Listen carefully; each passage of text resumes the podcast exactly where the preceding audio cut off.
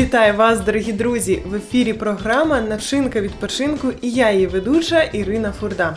І ми продовжуємо начиняти наш відпочинок якісно, цікаво і з задоволенням. Друзі, як цікаво, коли якісь звичайні, на перший погляд, види дозвілля або хобі можна перетворити в якусь дійсну насолоду.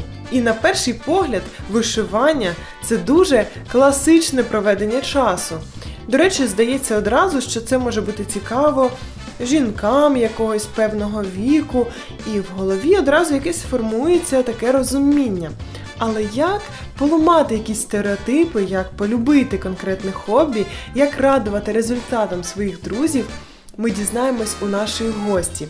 Тож сьогодні Наталя розкаже нам, коли вона полюбила цю справу і що надихає її продовжувати займатися саме вишиванням, як краще підібрати нитки та деякі інші секрети, які будуть вже зараз у нашій програмі. Наталя, вітаю тебе у нас знову. Е, добрий день. Дуже раді, що е, ти знову до нас завітала, тому що людина, людина творча завжди має що розповісти про дозвілля і надихнути інших. Е, Сьогодні я би хотіла е, розказати о такому моєму увлечении, це вишивання, вишивка. Любиш класику? Щоб сказати, щоб класику, ні, вообще все, все началось очень интересно. Мне в моей жизни когда-то очень глубоком детстве понравилась одна салфеточка у моей подруги дома. И мне она просто вдохновила. Я со всех сторон изучала, где там ниточки эти проходят. Э, как бы мне очень понравилась эта салфеточка. И я хотела что-то подобное сделать, повторить, сделать своими руками.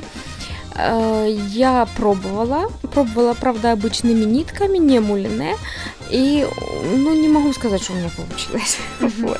Я пробовала разные техники, я пробовала крестиком, я пробовала гладью. Не всегда у меня получалось. Потом мама мне купила нитки э, мулине, которые специальные. А вот. поясни трішечки, что это за мулине?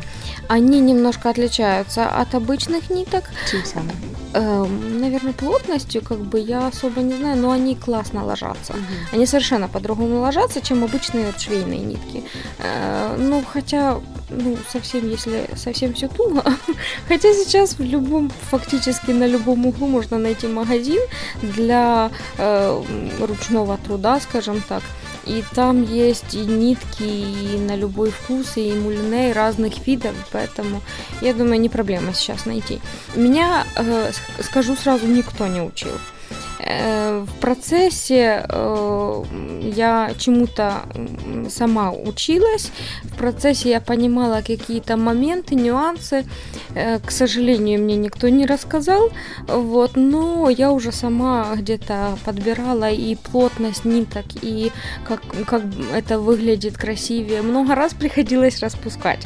Это, наверное, самое, ну, на начальных этапах, это, наверное, самые такие вот обидные вещи, когда приходится, понимаю, что оно некрасивое, надо распустить. Я думаю, что многие слушатели, э, они захотят увидеть, как это, посмотрят хотя бы в интернете или вживую где-нибудь в магазинах вышитые платья. Вышитые э, вещи это очень красиво, это очень стильно, это очень э, национально.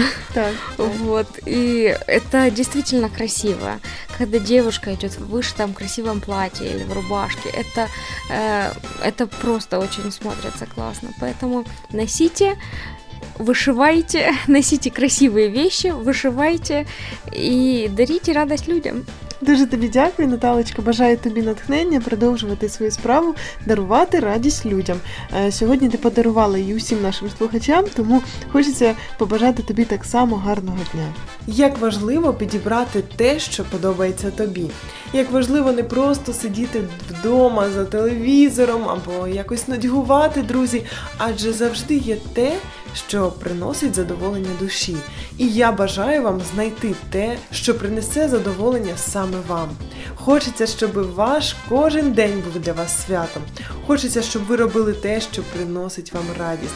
Хочеться, щоб ви розвивали свої таланти, відкривали свої сторони та раділи кожному кожному дню, який дарує для вас Бог.